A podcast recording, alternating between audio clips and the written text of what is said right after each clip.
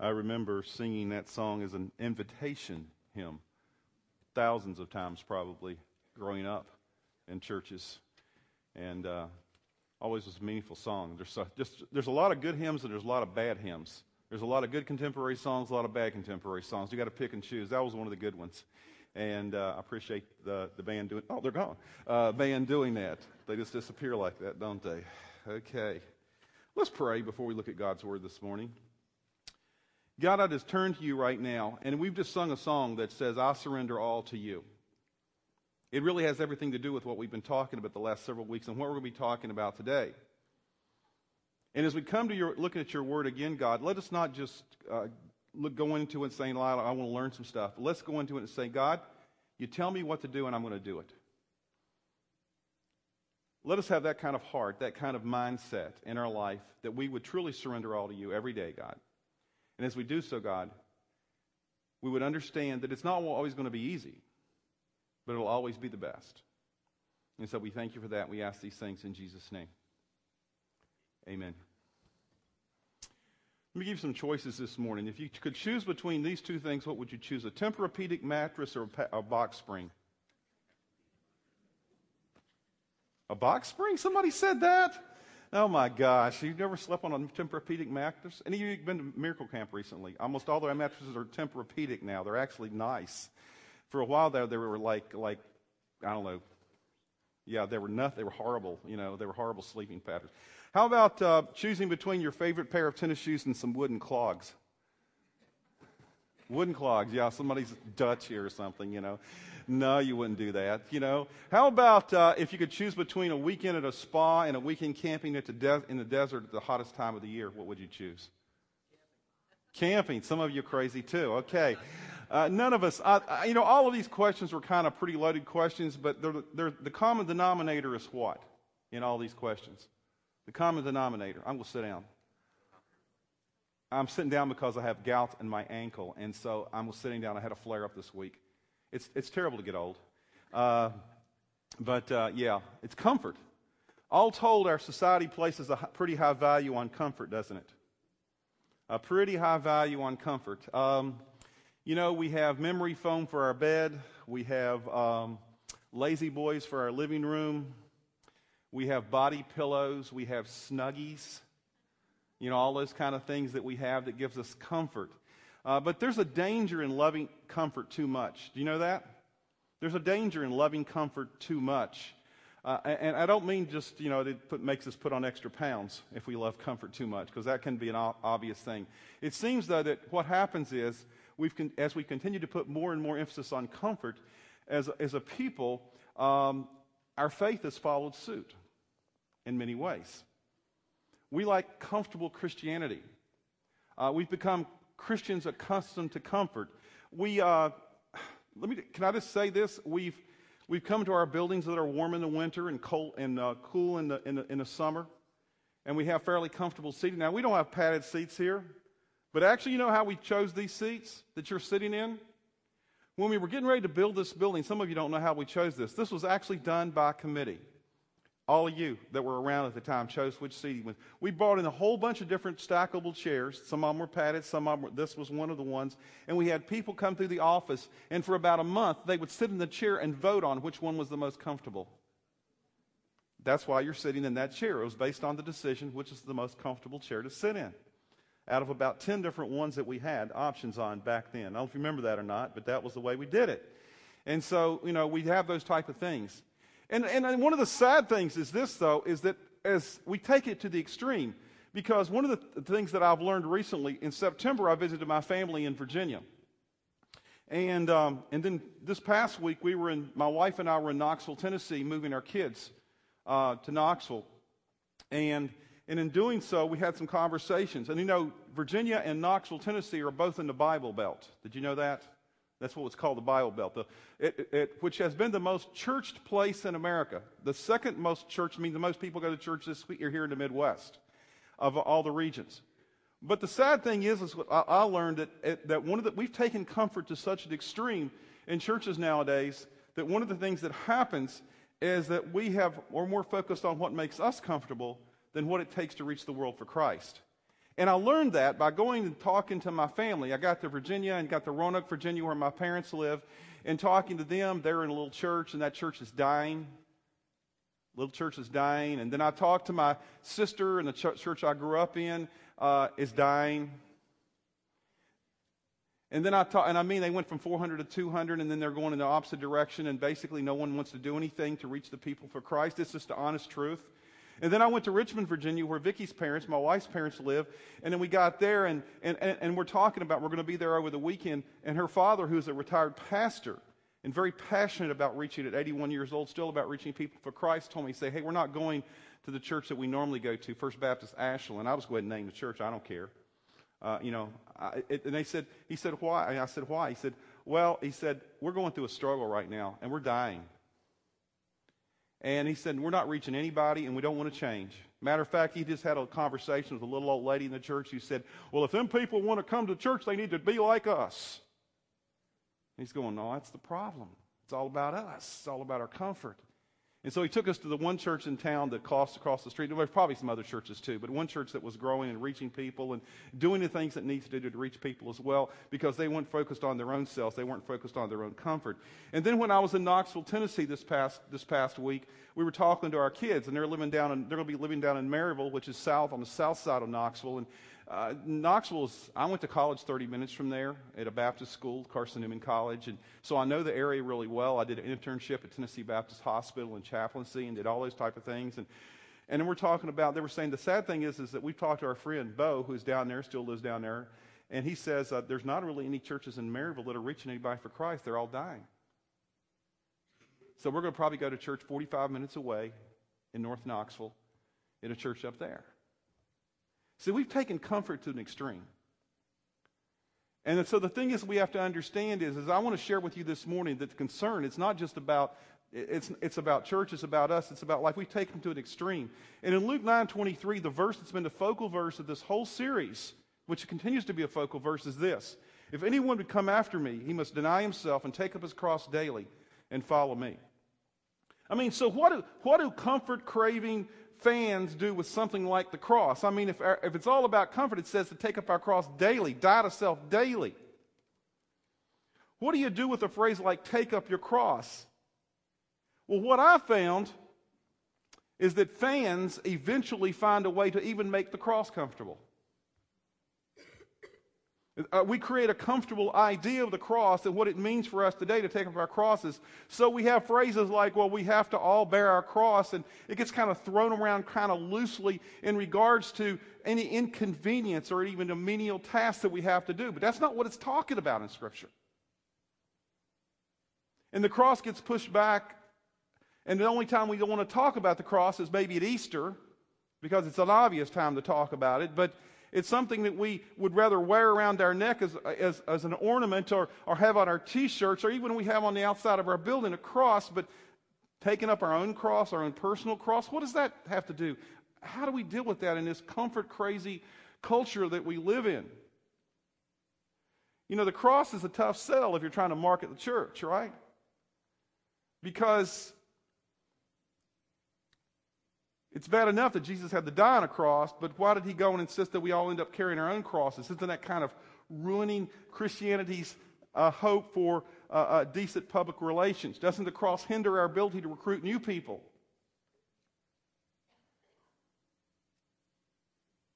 But you know what Paul said? Paul said in 1 Corinthians 1:18, he said, "For the message of the cross is foolishness to those who are perishing, but to those who are being saved, it is the power of God."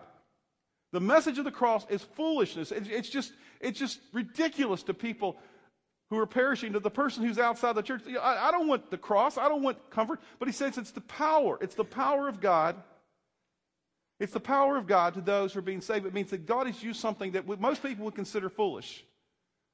And he's turned it around and he's made it something powerful. See, for those living in the first century, the cross was the ultimate symbol of weakness. For many then and now, the message of the gospel that God came to the earth in the form of man and was crucified is completely foolish. And there's people all the time. And we have more and more and more in our culture who say, oh, that's just foolishness. That's not true. I mean, what would, why would God use a symbol of torture, of death, of weakness to save the world? I suppose the idea of the cross seems more appealing to us because it's no longer used to, uh, to execute people, and so we've dressed it up.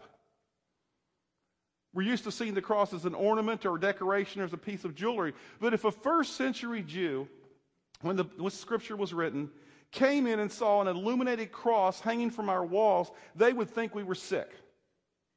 It's kind of like us. How many of you would go around and wear jewelry that has a guillotine on it or an electric chair?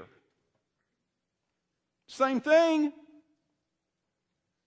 That's what it's talking about in the cultural context of that day. It's like us going around and having that. It's like, oh, isn't that cute? Isn't it nice? You know, it's, it's this warm, fuzzy feeling. But the cross in that day, when it was written, was a symbol of death and torture. For the Jews, the cross meant weakness. But I think that's God's point, which we want to talk about today. That's God's point. That's what makes the cross so beautiful. God takes what, from a human perspective, is foolish, is weak, and He chooses that which has no glory, carries no honor, and He finds the least likely symbol for love and life, and he says, I'll use that. God takes what the world says is foolish and demented and shameful and says, Watch this, and turns it around to the power of salvation. That's what he says. And then he says in first, Paul says in 1 Corinthians 1.22, Jews demand miraculous signs and Greeks look for wisdom, but we preach Christ crucified, a stumbling block to Jews and foolishness to Gentiles, for the foolishness of God is wiser than man's wisdom, and the weakness of God is stronger than man's strength. And so the question is this who else but God could take a cross that represented death, defeat, and turn it into a, a, a symbol of victory? Who else but God could take a cross that represented guilt and turn it into a symbol of grace? Who else but God could take a cross that represented condemnation and turn it into a symbol of freedom? Who else but God could take a cross that represented pain and suffering and turn it into a symbol of healing and hope? Who else but God could take a cross that represented death and turn it into a symbol of life? No one else could. But He can. What seems like the ultimate moment of God's weakness when Jesus was on the cross was in reality the ultimate moment of God's strength. And here's why that matters. Here's what I don't want you to miss today. This is the point, okay? If you don't hear anything else today, this is the point. And it's the only thing you really need to learn this morning. What God did for the cross, He can do for you. What God did for the cross, turning something who was weak, weak and foolish and demented, and, and everything was wrong with it, what seemed that way, He turned it around to something that was wonderful and beautiful and powerful. God can do that for you.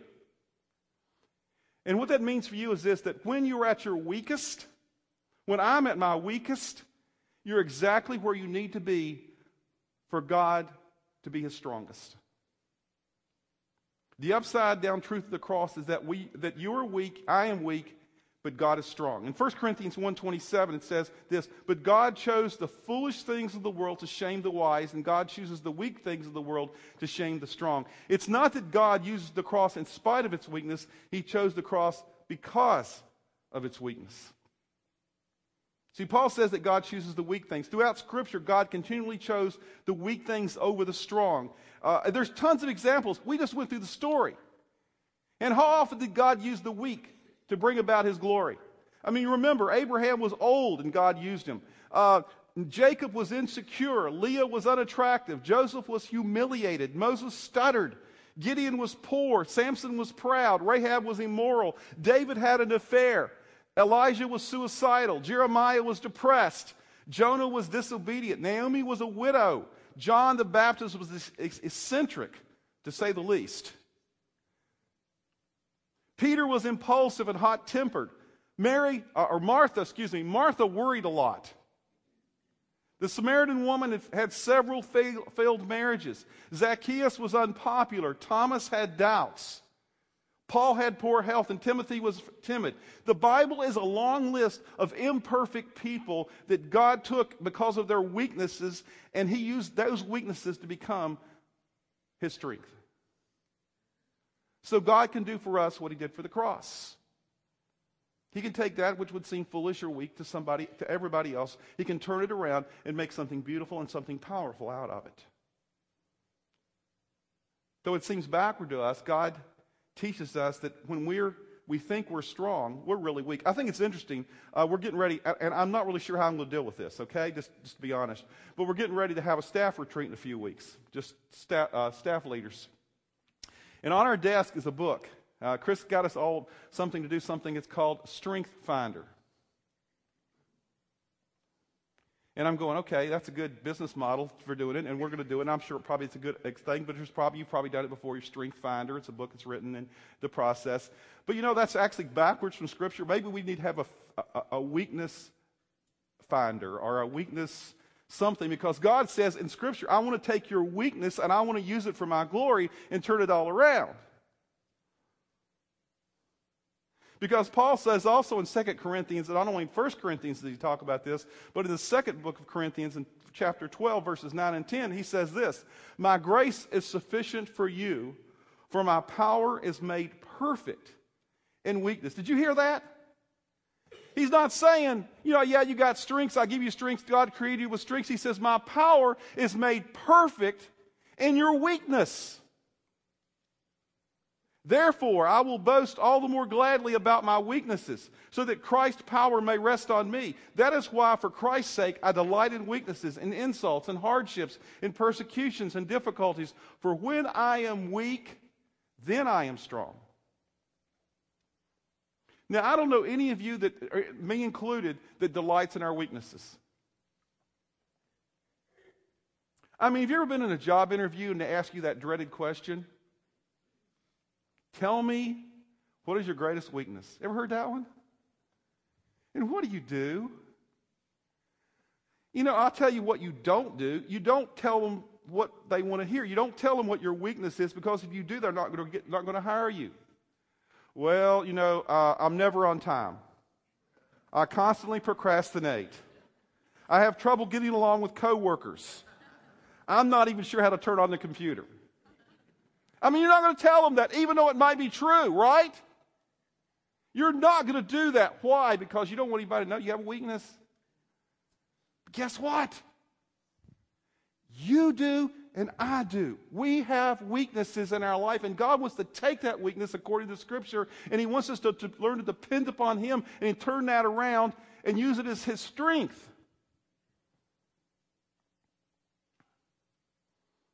You know, what do you do when you, when you have that kind of question? What's your greatest weakness? Well, we'll come up with things to make our weakness sound like it's a strength, like, well, I can be a little bit of a perfectionist.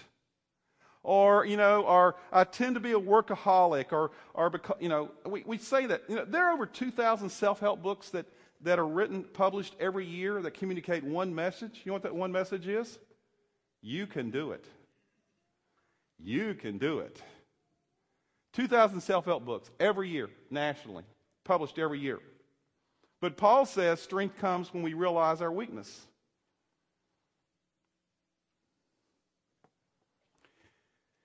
Has God ever slammed that into your face and, and, and embedded it into you, that truth, in a real way? It, he did it to me Thursday afternoon we had decided we'd gone down, like I shared, we'd gone down to Knoxville, and I drove a, a 26 foot U Haul all the way to Knoxville, Tennessee. It took us 11 and a half hours with stops. It's nine hours of driving plus stops. My son in law, my daughter is already down there working another job. My son in law had the van, the two kids, two and a four year old, and the dog. My wife was driving our car so we can get back loaded with stuff. And so we have this little caravan going down there. So we went down, got them on, you know, so we had this long week. Monday, we drive all the way down there, get down there late that night. Get, we check into the hotel. They slept on box springs and mattresses, not Tempur-Pedics. In their, in their new house, they're renting. And then the next day, all day, Tuesday, all day, Wednesday, we're unpacking, unloading, doing all that kind of stuff, get them set up where they can actually live in the house. And so we got them set up by Wednesday night. So Vicki and I said, well, our plan is to come back Thursday, drive, you know, drive back. And so we get in the car Thursday morning, thinking everything is just hunky dory and everything's just run, running fine. We get about from Knoxville to Chattanooga, not Chattanooga. Where am I going? I didn't go that way. Cincinnati, excuse me, Cincinnati, which is about four and a half hours into a journey. We're going around the Beltway in Cincinnati. If you've ever been there on 275, we're going around the Beltway. About halfway around the Beltway, we get a call. It's a little after noon, we get a call from our daughter. She's hysterical. And we don't know what's going on. And we thought everything was fine. And, and she said, I'm on my way to the hospital. She had been at work. I'm on my way to the hospital. I just got a call from Jeremy, her husband, our son in law. We've been in a, the, the, he and his two boys have been in a car accident. He says there's no obvious signs of trauma, but they want to take him to Children's Hospital to check him out. I don't know what's going on. And then Kara says this ridiculously. She says, Dad, I don't know why I'm calling. Because I'm your dad.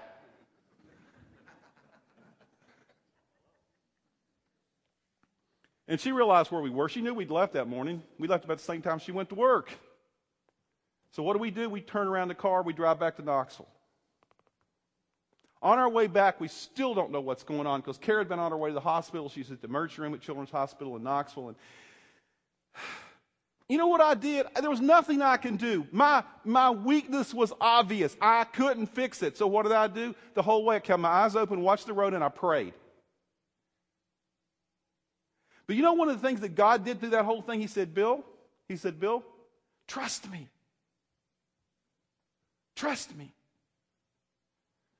And I didn't know what was going to happen. I didn't know when we finally get a call that it was something that would be the kids will be you know, some internal injuries or, or anything. I didn't know anything about the accident at that point. I knew they'd been in an accident, period. That's all I knew.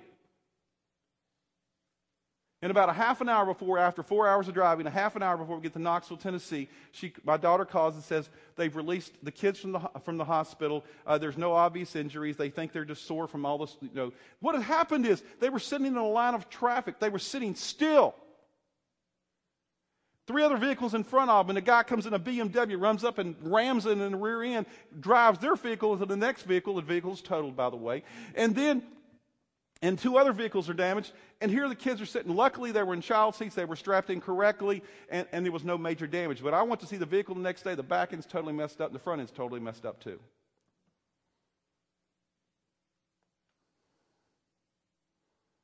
You know, you know that, that that incident made me realize something. I want to admit my weakness. I want to ask God to show His strength in my life, to do for me what He did for the cross. It's part of my pride that I want to carry my own load. I want to fix things. And my own pride sometimes causes me to refuse to admit my weakness. But sometimes I have no choice but to just admit my weakness and go on and say, God, I trust in you. See, the cross makes it clear that when I am weak, He is strong. When I depend upon God, that is when I am strong. And that's a test for followers. It's a test for followers. Will you, like Christ did before us, trust God enough to let your weakness be his strength? Because it's when you, we let go of our need for comfort, we get, let go of our need for control, our need to, to, be, to glory in our own strength and our own accomplishments, or our own paychecks, our own trophies, or our coworkers' approval, or whatever it keeps you from abandoning a comfortable, whatever it is that keeps you from abandoning a comfortable version of the cross. It's then that God does in our life what He did for Christ upon the cross in Christ's death on the cross. It's then that God does in our hearts what he did for the cross. And he takes followers who were hanging by a thread and he bol- bolsters their spirits and he lifts us up. And he takes followers who were at their weakest moment and he uses it for an enormous kingdom good. He takes followers who all but defeated and he turns their testimonies into life giving messages of truth and hope. And I've heard story after story after story about how people in the midst of chaos, that God has taken that weakness, that inability to cope, and turn it around and how they've learned to trust God even more during that time. So, a moment of truth in this whole series. Are you a follower? Are you a follower? See, fans do it, do it, do it all on their own. But followers, they admit they have weaknesses. And God takes those weaknesses and through his power, he uses them for his glory. You know, I, I, for some of you, you've been here for the last four weeks as we, we've covered this, and we got a couple more weeks in the series, but it's taken a lot of courage, courage for some of you over the last few weeks to say this, these things. You know what? I think I'm just a fan. It takes courage to say that. I might be just a fan. I, you know, that's hard to say. It, it was hard at one point in my life to say that I'm just a fan. And I've been in church for a long time at that point.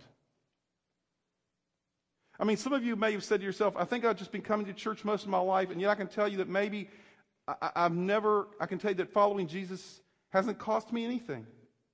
I've never sacrificed anything. Or maybe you can say it's been hard, but I can see that I'm just a Sunday Christian. I come to church on the weekend, but I do what I want to do the rest of the week. That's a fan. Or I'm, I'm a fan because I put this relationship or this thing above God. Put it first.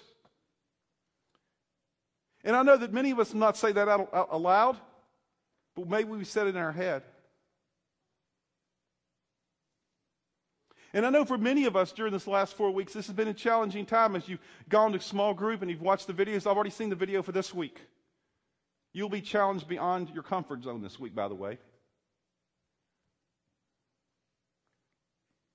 Right, guys? Small group. Yesterday I wasn't there. Thank goodness for guys like Bill Trout. I was calling last night. Go, I mean, uh, Friday night. I forgot about men's group. And I'm not back yet. What am I going to do? I thought, I said, oh, I got three or four guys in the group I could have called. Just happened to be Bill was on first one on the list that I called. So he said, yeah, I'll take care of it. I don't know what you did yesterday. I want to talk about that. But anyway, we'll see, you know.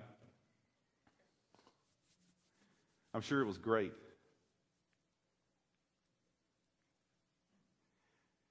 And I was thinking about this whole thing, you know, this moment of truth where we ask ourselves this hard question Am I a follower of Jesus or simply a fan? That's the whole thing we've been talking about for, for four weeks now. Reading the book, which gives us a big picture, looking on Sunday morning, which gives us a focal point, and then talking about, be able to discuss it in group. All those things together has caused us, hopefully, to ask hard questions, to be uncomfortable.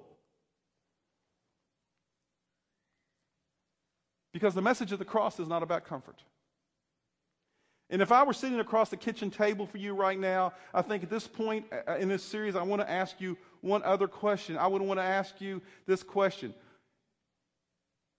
If in your mind you have said that maybe all I am is a fan, what is keeping you from becoming a completely committed follower of Jesus? What's keeping you from doing that?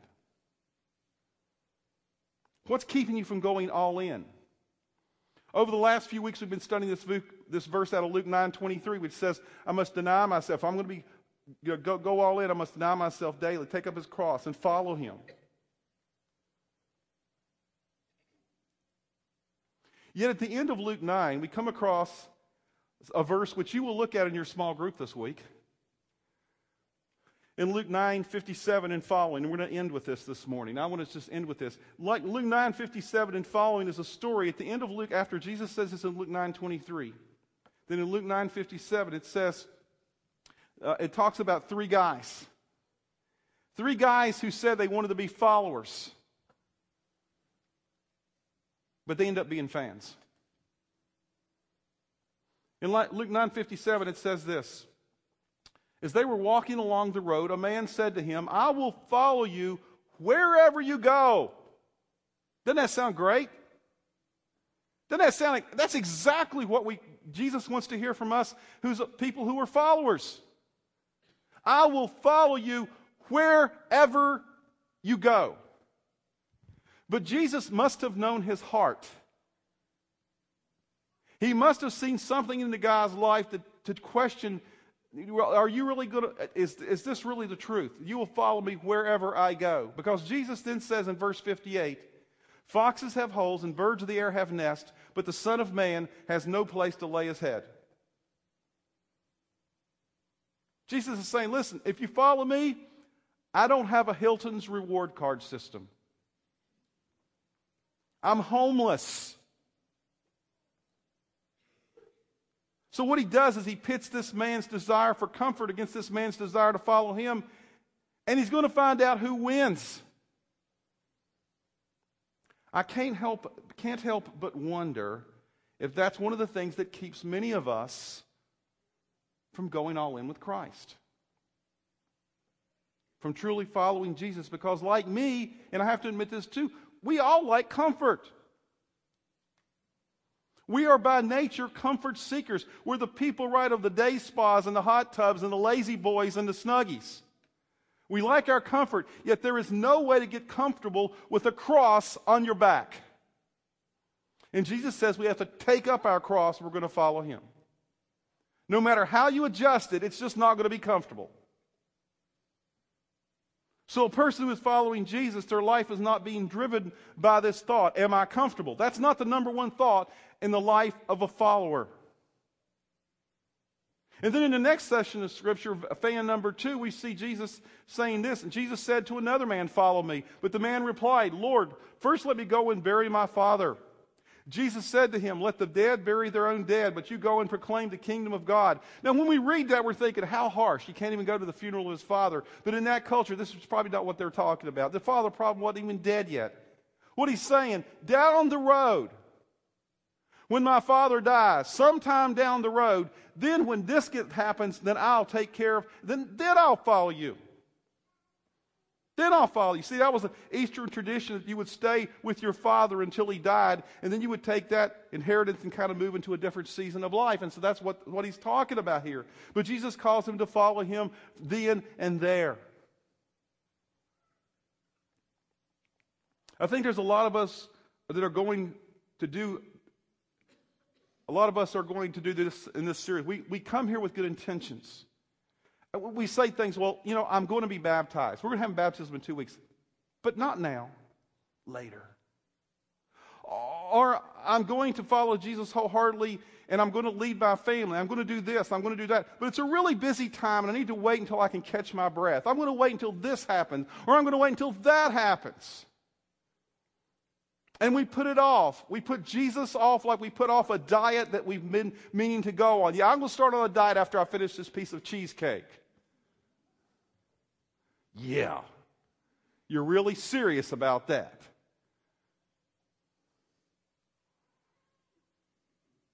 And that's what we do with Jesus. Jesus, I will follow. I will follow you, but first let me get out of college. First, uh, let me get married. First, let me have kids. First, let me do this. First, let me do that. And what do we do? We keep hitting the snooze alarm.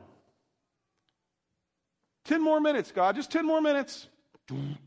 10 more minutes. We just keep doing that and we keep putting it off and putting it off and putting it off. Now, here's what I can tell you for certain. If the Holy Spirit is convicting you of a need to do something, if God is calling you to follow Him and you put Him off, the more you put Him off, the less likely you are to hear Him the next time. This is the way it works. We become desensitized to the call of God if we keep putting Him off. The more the Holy Spirit tries to say, wake up, the more you hit the snooze alarm, the less likely you are to wake up the next time. Third fan. Still another said in verse 61, I will follow you, Lord, but first let me go back and say goodbye to my family. Now, this is nice, right? I mean, at least say goodbye. Once again, Eastern culture, you got to understand the context. In that culture, when somebody was going to move from one region to another and they're going to leave, they had a, the goodbye took maybe sometime days and weeks. It was like a big party. So basically, he's saying, God, God, I don't want to, you know, eh, eh, Jesus is saying, follow me now. Don't wait around. Don't have a party and then decide to follow me. I mean, you ever heard anybody say, well, I'll follow Jesus, but first I got to sow my wild oats? Boy, that is stupid. And I'll use that word. I'm sorry, folks. Don't use that word in your family. But that is, that is dumb. Really dumb.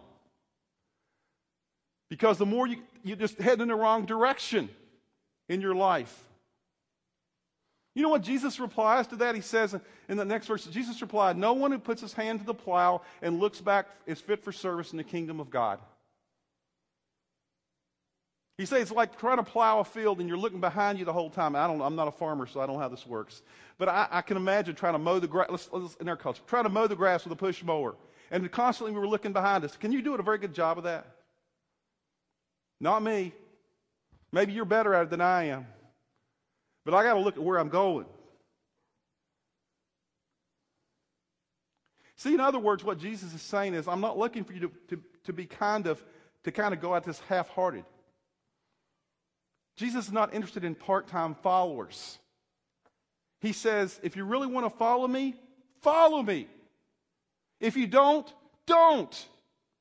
In Revelation, Uh, when uh, the church one of the churches there is kind of half-hearted. And what does Jesus say about it? He says, because you're neither warm nor cold, you're kind of lukewarm. He said, I just want to, the word is vomit. That's what Jesus, that's what the Bible says. That's how it makes God feel. He wants your heart to be in it. He doesn't want followers who say, Yeah, I will follow you, Jesus, but I've got to have this little thing going on the side. I'd like to negotiate the terms of my following. Jesus wants, God wants followers, not fans. What are you? I hope you'll ask yourself that question, and I hope you're uncomfortable with it because that's exactly where God needs you to be. Let's pray. Thank you for listening to Great Oaks Community Church's weekly podcast. For more series and podcast information, go to greatoakscc.org.